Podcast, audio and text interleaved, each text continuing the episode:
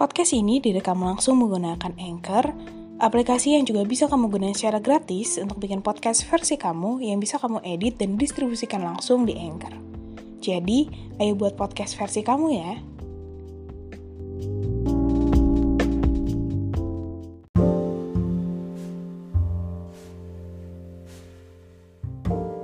Hai, selamat datang podcast Belajar Menjadi Dewasa bersama gue Nathan. Kita nikmatin prosesnya ya.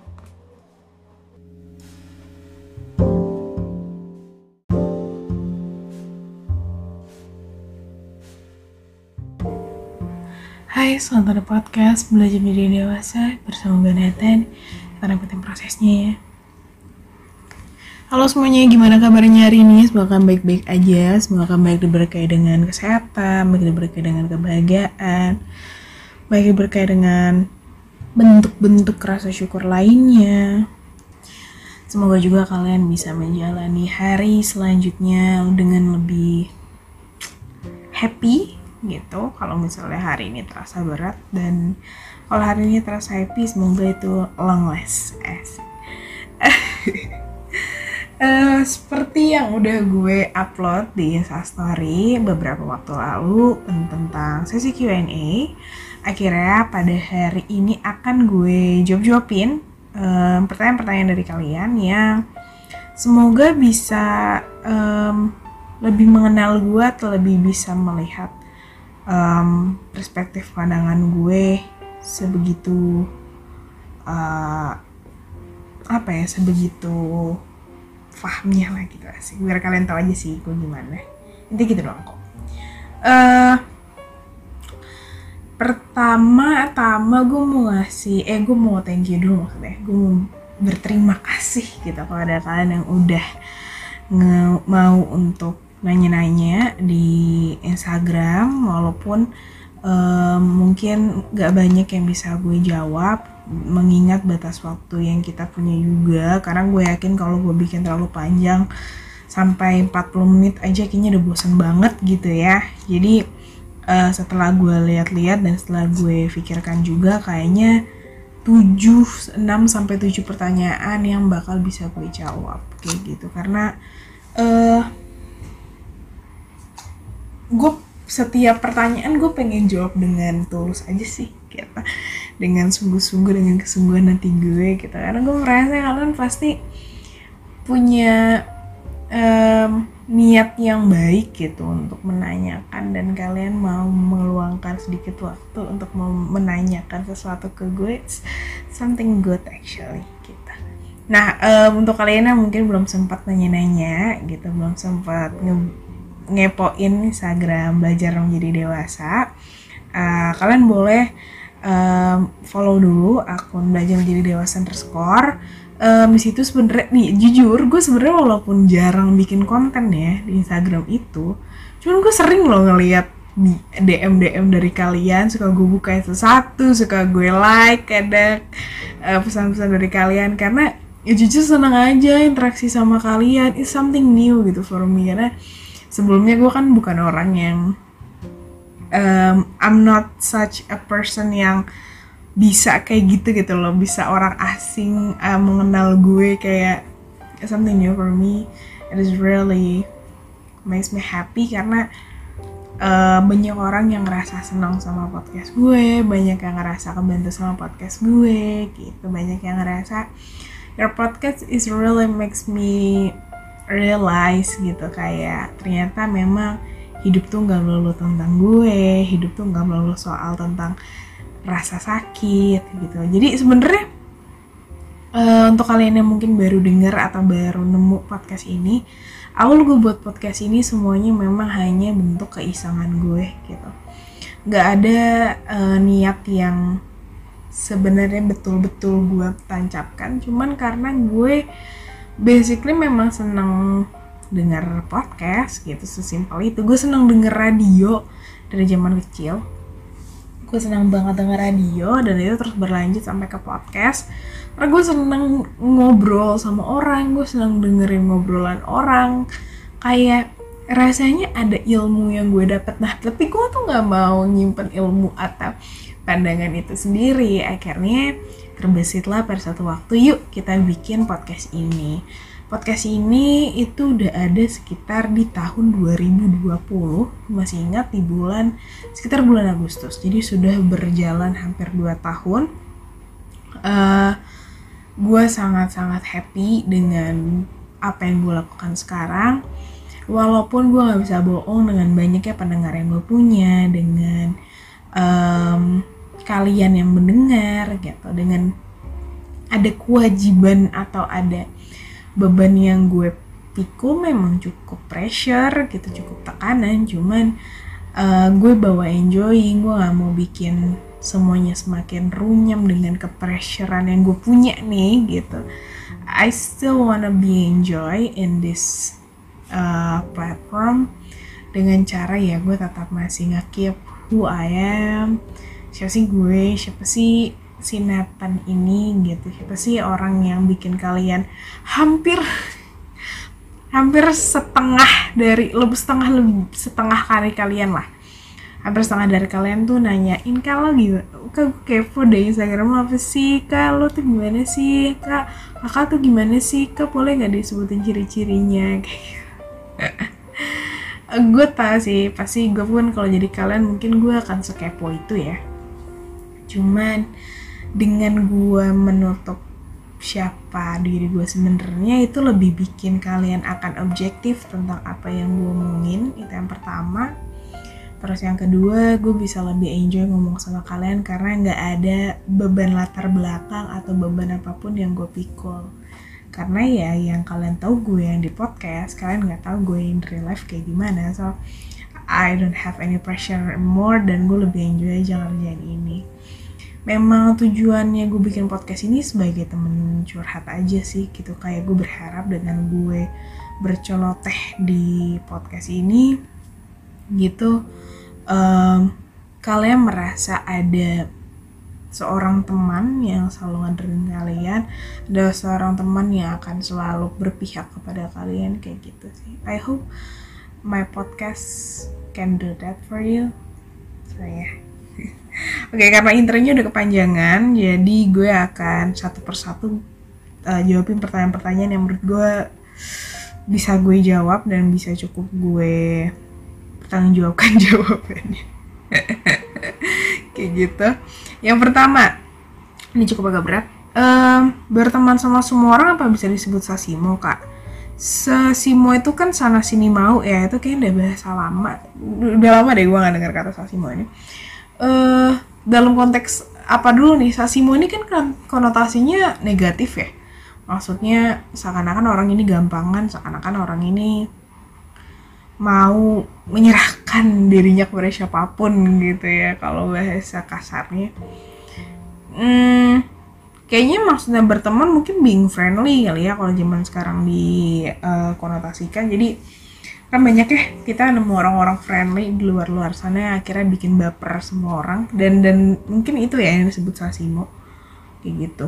Uh, tergantung sih. Gue sih jujur ya gue nggak ada um, pernah berpikir orang yang berteman sama siapa pun jadi sasimo. Enggak sih kayak ya it's good for them gitu. It's good for he it's good for, for her gitu. Kayak gue sih tidak pernah seberpandangan sebegitunya ya senegatif itu ya. Soal cuman mungkin kalau misalnya gue ambil perspektif lain maksudnya mungkin ya ke tadi itu gue bilang um, karena banyak orang yang baper sama dia dengan sifat baik yang dia punya atau secara sengaja maupun tidak sengaja muncullah um, pelabelan seseorang ten, apa kalau mereka tuh sasimo cuman. Gue rasa ya um, berteman ini memang perlu ada batasannya sih. Maksudnya ada batasannya gini.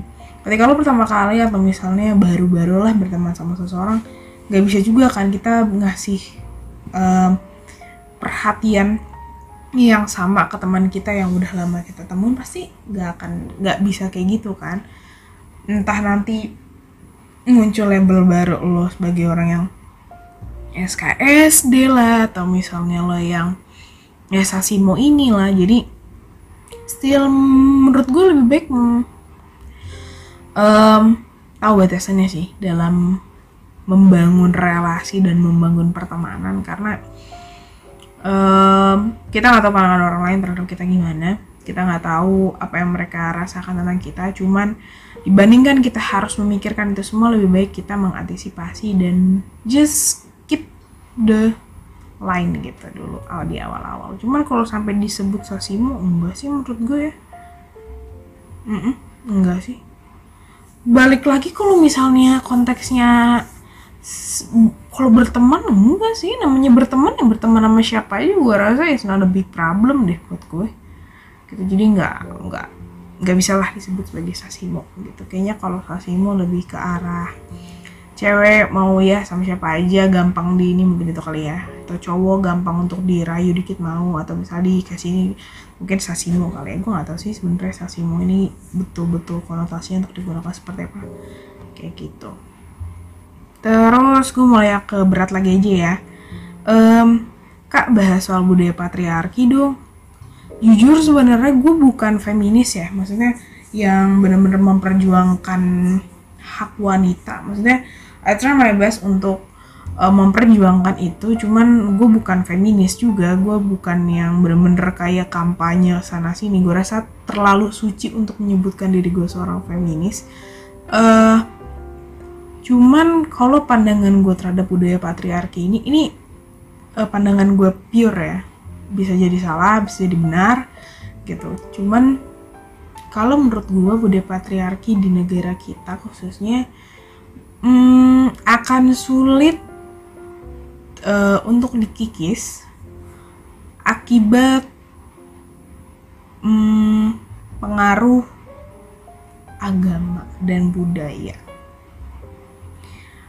Kenapa gue bilang dari agama? Kalau kita lihat dari sisi agama Islam, ini kita ngeliat dari sisi agama Islam ya, karena nggak ada agama lain yang mengajarkan untuk berpoligami, tapi cuma hanya di agama Islam. Uh, di agama Islam disunahkan memang untuk berpoligami. Cuman poligami ini kan syaratnya um, semua tata cara ini kan sebenarnya hanya bisa dilakukan dengan seseorang yang memang imannya wah wah hampir menyetarai Nabi mungkin kali ya. Jadi memang bahkan Nabi pun pada saat dulu kesulitan untuk um, bahkan Nabi itu kan berpoligami setelah istri pertamanya meninggal kalau nggak salah ya. Correct me if I'm wrong. Karena gue suka lupa kadang cerita Nabi kayak gitu parah banget ya.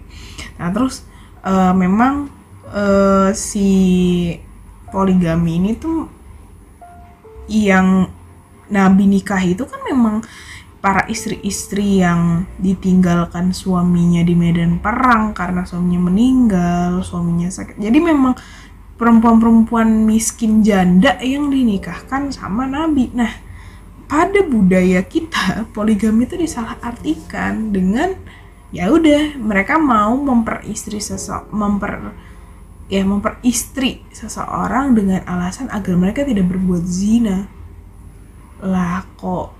Tapi mereka maunya mencari yang cantik gitu yang masih muda. Lah kok jadi begini? Jadi um, poligami di negara kita banyak banget salah perspektifnya nah itu menurut gue yang jadi salah satu akar adanya budaya patriarki di mana memang perempuan perlu dilindungi seakan-akan perempuan perlu di ayomi gitu. Seakan-akan perempuan tuh memang sebuah makhluk yang sangat lemah.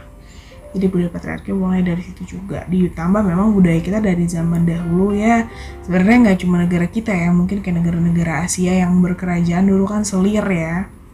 Jadi memang uh, wanita dianggap sebagai pemuas uh, nafsu gitu uh, kasarnya dan sampai sekarang memang budaya itu masih masih masih lekat gitu cuman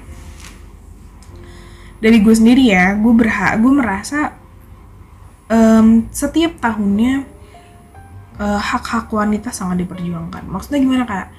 Uh, as a simple sekarang tuh banyak orang yang tidak yang sangat memperjuangkan soal pelecehan seksual. It's a big things yang menurut gue sangat sangat keren dan sangat-sangat bagus untuk orang-orang. Kita bisa aware tentang itu.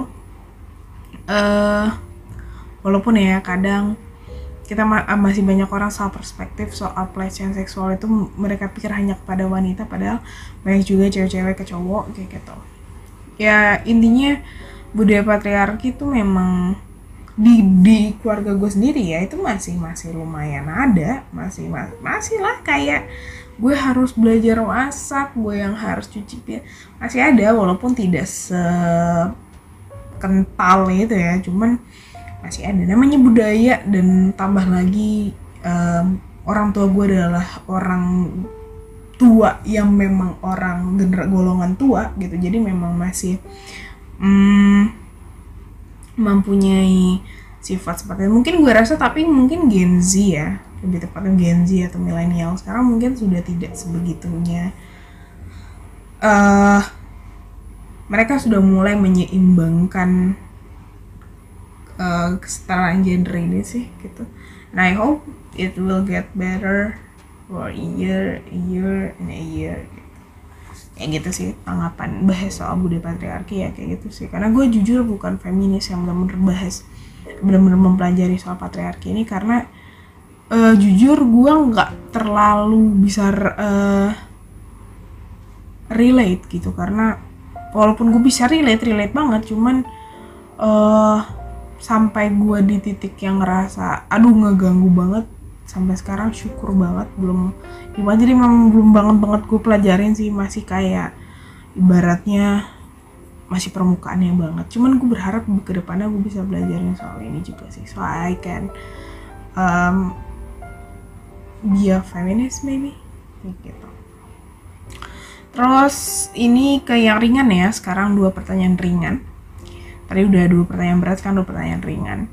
Uh, music taste gue jujur nggak ada yang bener-bener nge-crash banget musik taste gue. Harus ini gitu gue harus no dengerinnya ini tok gitu. Nggak ada sih. Gue jujur suka sebanyak sama semua genre lagu. Except hard rock kayak yang bener-bener rock hard yang wah itu gue jujur nggak bisa. Karena gue orangnya gampang pusing dengan suara jadi gue nggak bisa cuman gue kalau misalnya top on the list dari beberapa platform musik yang gue punya ternyata yang gue dengerin tuh jazz sih kayak Frank yang paling on the top jazz pop. Gue sering bukan jazz pop sih sebenarnya. Kayak Tulus, Frank Sinatra, terus Uta, Uta tuh sebenarnya masuk jazz gak sih? Uta uta apa sih nama panjangannya? Terus kayak gue lumayan suka lah sama lagu-lagu Krishy terus lagu-lagu zaman dulu main gue suka gitu jazz jazz kayak gitu gue lumayan suka. Kayak Mika Buble.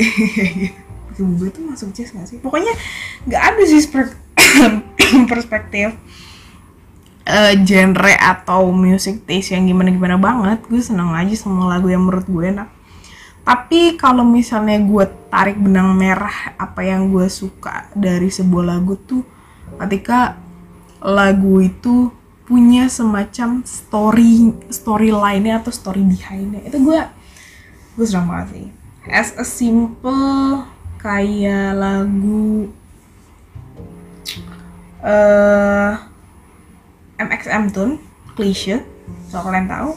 Itu gue suka banget jadi uh, diceritakan di awal pertemuan mereka si cewek mulai ngerasa suka terus di pertengahan si cewek mulai mempertanyakan ke si cowok eh mulai merasakan perhatian perhatian dari si cowok terus di akhir si cewek mulai mempertanyakan gimana perasaan lo ke gue? Tapi si cowok well I'm not sure about my feelings so sorry kayak gitu. Dan but si cewek ini tetap masih merasa ya udah kita berteman aja so it's a cliche things gitu. Itu gue suka banget sama lagunya uh, most of MXM tuh gue suka. Terus Palm Favorite terus kalau K-pop gue suka Seventeen gue suka Icon um, terus Day6 gue Day6 juga gue denger. Pokoknya sebenarnya most of band sih kayak Rose gue juga suka uh, denger walaupun gak begitu sering sih terus hmm, oke okay, kayak KRNB KHH ya. Kayak DPR live gue denger Crush gue denger terus Dian gue denger.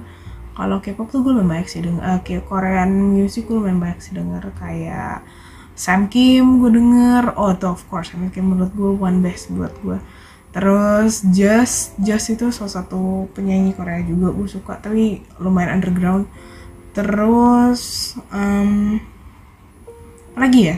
Gue lupa nih kalau gue nggak buka ini gue cuman rata-rata kayak gitu sih. Dan pokoknya gue senang lagu yang agak melambai melambai atau yang memang patch patchnya itu ceria sekalian kayak gitu sih Uh, jadi sebenarnya gue nggak begitu anti. Gue mah gue kayak seneng lagu Bruno Mars gue seneng lagu gue dulu pas zaman SD gue seneng banget Ed Sheeran. Gue love banget Ed Sheeran Taylor Swift kayak country music it's my it's my life bro. Kayak gitu. Gue suka banget. Kayak gitu sih. Terus uh, lagu apa lagi ya? Banyak sih. Kalau musik tuh bener-bener banyak banget. Lokal gue hampir um, penyanyi-penyanyi kayak Tulus, Rizky Febian, terus Yura Yunita, Raisa, gue suka aja semuanya. Kayak gak ada pengecualian banget lah gitu buat gue. Even uh, kayak uh, gue denger juga uh, band-band lama kayak Dewa, Under Backbone, gue mau udah. Dan dulu bahkan gue sempat suka sama Tip X. Hmm, band Tip X kalau kalian tahu tuh. zaman zaman tahun 2000 berapa ya tip X itu? Oh, lupa sih cuma tip X gue sempet sempat suka gara-gara abang gue oke okay, lanjut. Tadi yang ringan-ringan lagi apa ya? Oke okay, ini. Kan nonton anime nggak uh, gue nonton beberapa cuman gue cukup um, tipe orang yang FOMO ya sebenarnya. Hmm. jadi gue nonton anime kalau FOMO sih. Kayak Spy F apa fam, eh Spy X Family Haikyuu, Food Wars tuh yang gue tonton. Terus saya of course kalau misalnya yang zaman-zaman dulu kayak Shinchan, Doraemon tuh udah hatam gitu. Terus beberapa kali gue suka sama Ninja Hattori juga pas kecil. Ya kartun-kartun kalau anime kecil sih gue hampir semua gue tonton ya kayak Marci Bimaru-chan, Sailor Moon kayak gitu-gitu. Eh uh, cuman kalau yang sekarang sih yang gue tonton sih kayak Haikyuu, um, Kuroko Basket ya. Pokoknya basket itu Kuroko Kuroko apa ya? Lupa lagi namanya di Netflix. Terus Food Wars gue lumayan nonton. Terus Spy X Family yang lagi gue tonton sekarang juga. Cuman rata-rata anime itu kan uh, seasonnya banyak ya. Itu kadang suka gue drop di tengah-tengah karena udah kebanyakan ceritanya dan gue lagi malas untuk lanjutin. Jadi nanti nanti lagi gitu gue lanjutin kayak gitu. Kayak Haikyuu gue sekarang udah di drop di season 3 kayaknya deh. Food Wars season 3 juga. Kayak pas udah mulai masuk ke akademi itulah kalau di Food Wars. Kayak gitu. Jadi gue nggak ada pengecualian juga sih dalam taste nonton gue walaupun gue sedang banget nonton anaknya. Walaupun most of the time gue nontonnya drakor dan film film-film ya dan series Amerika. Cuman gue nggak ada pengecualian sih. Apa pun gue tonton selagi ceritanya bagus. Gitu lanjut ke yang lumayan berat ya. Apa ya tadi? Oke. Oke oke oke oke. Ini ya. Uh, kenapa ya kebanyakan Gen Z nggak mau nikah termasuk aku WKWK kenapa ya? Gue rasa karena perkembangan teknologi dan perkembangan ilmu serta perkembangan pelajaran manusia sih.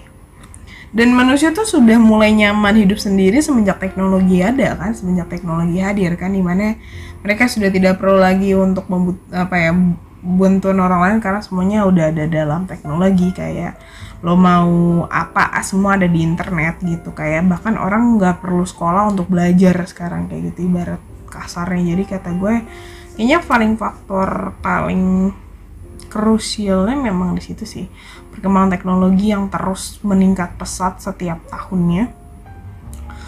Um, ditambah lagi orang-orang tuh sudah mulai bisa seperti meramal kehidupan mereka bagaimana dan dan um, sekarang tuh orang sudah lebih aware sama ya kayak mental health terus relationship rules terus kayak uh, kehidupan pernikahan seseorang kayak gitu yang sering diumbar di sosial media so that's why maybe itu yang bikin orang-orang a kind of traumatic atau mungkin a kind of afraid or scared to marry someone. Cuman uh, gue rasa kalian nggak perlu terlalu segitunya sih. Maksud gue gini kita nggak tahu ya di depan kita akan seperti apa. Apakah ternyata di depan kita betul-betul dipertemukan oleh jodoh kita oleh Tuhan gitu? Maksudnya gue sih tipe yang masih percaya masih mau untuk menikah ya walaupun tidak dengan waktu yang cepat di umur gue yang masih muda gue masih masih mau yang di umur 30 gue baru menikah gitu. Gue mau uh, target target gue gitu. Gue masih mau di umur umur yang cukup tua untuk gue menikah. Cuman sampai kepikiran untuk tidak menikah sih ya kadang ada walaupun most of the time enggak sih. Karena gue percaya kalau setiap orang punya jodohnya masing-masing. Mau ternyata mereka berjodohnya di surga gitu ibaratnya ya.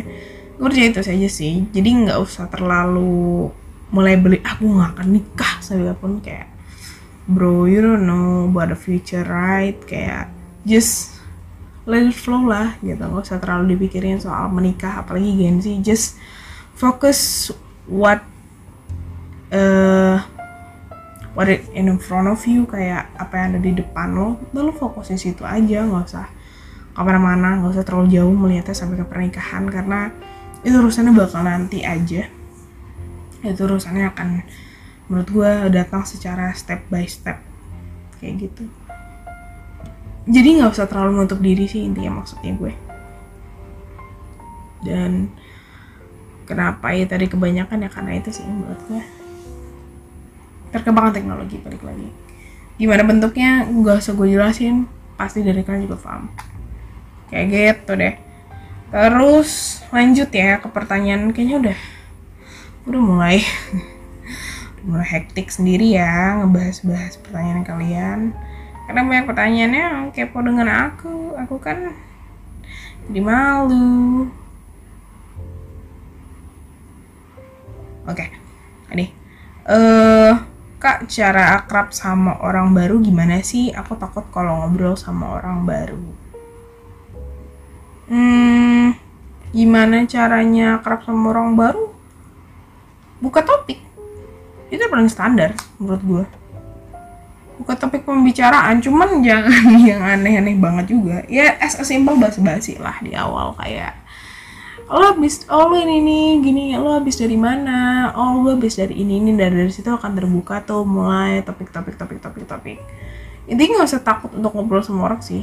Dan gimana caranya untuk melawan takut itu cuma lo yang tahu teman-teman. Karena gue pun dengan cara ya udah just um, fuck off dan kayak ya udahlah toh ini hidup cuma sekali toh apa salahnya? Aku cuma mau menyapa orang kayak gue dosanya di mana?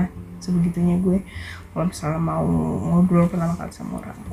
Kayak gitu.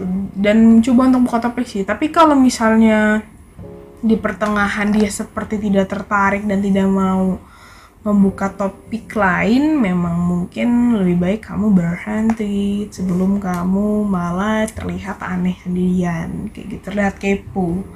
Ini kalau kata gue balik lagi ke pertanyaan yang di awal tadi sih. Untuk gak usah terlalu um, berlebihan lah dalam um, berteman.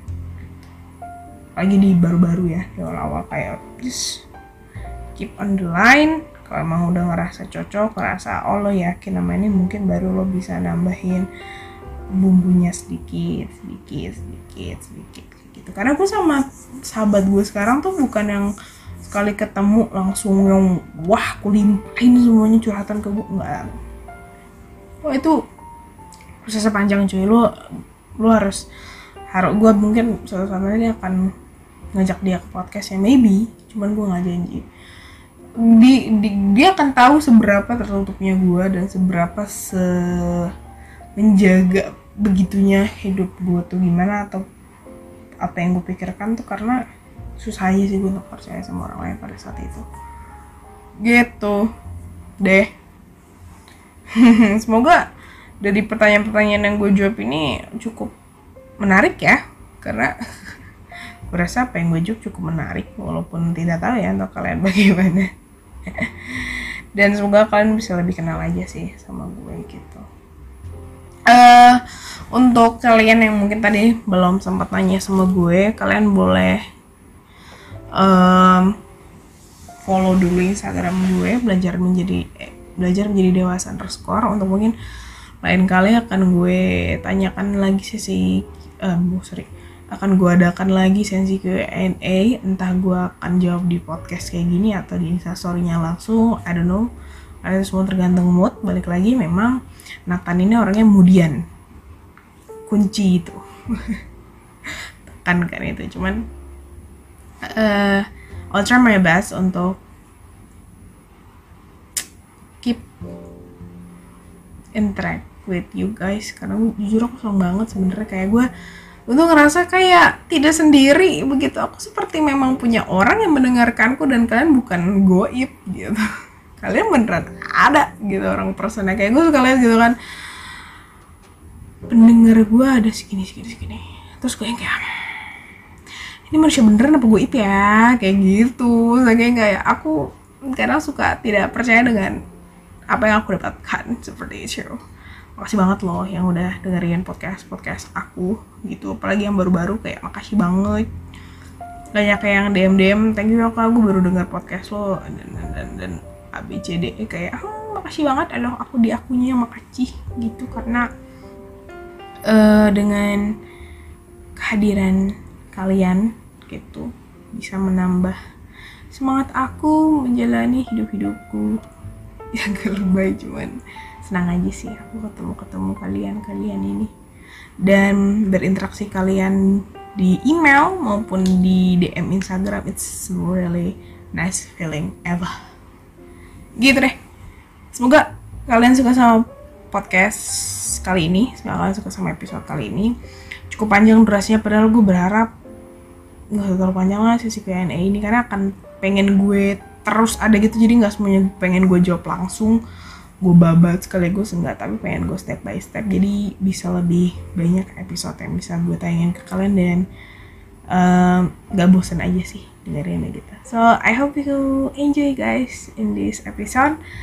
And I will see you guys in the next podcast. Bye everyone